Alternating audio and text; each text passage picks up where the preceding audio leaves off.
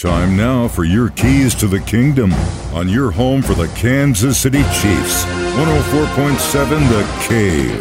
Well, it's not all doom and gloom. Let's turn a negative into a positive. This season, we've teamed up once again with United Plumbing for Touchdowns for Charity. Every time Patrick Mahomes throws a touchdown pass, our friends at United Plumbing will donate $104.70 to Dogwood Ranch.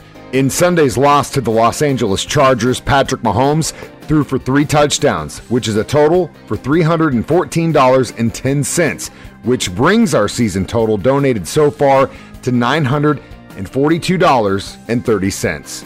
Let's relive those three touchdowns. Darrel Williams is the running back now. Kemp is in. Good blocker at the goal line.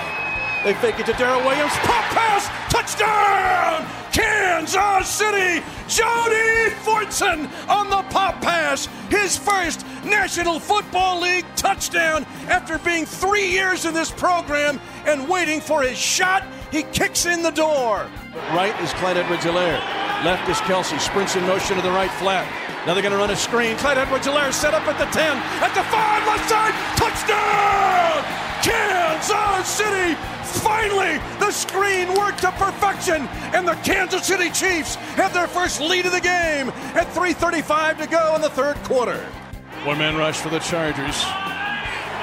They're going to bring it Mecole Hardman on a flip pass at the 10, cuts it inside the 5, stretches out for the end zone. Touchdown! Kansas City, Mecole Hardman, the flip pass right to left, and the Chiefs regain the lead at 6.43 to go in the game. Those are your keys to the kingdom. Brought to you by My Dentist on North Glenstone in Springfield, Dr. Mark Melson, the doc that rocks, and your home for the Kansas City Chiefs, 104.7 The Cave.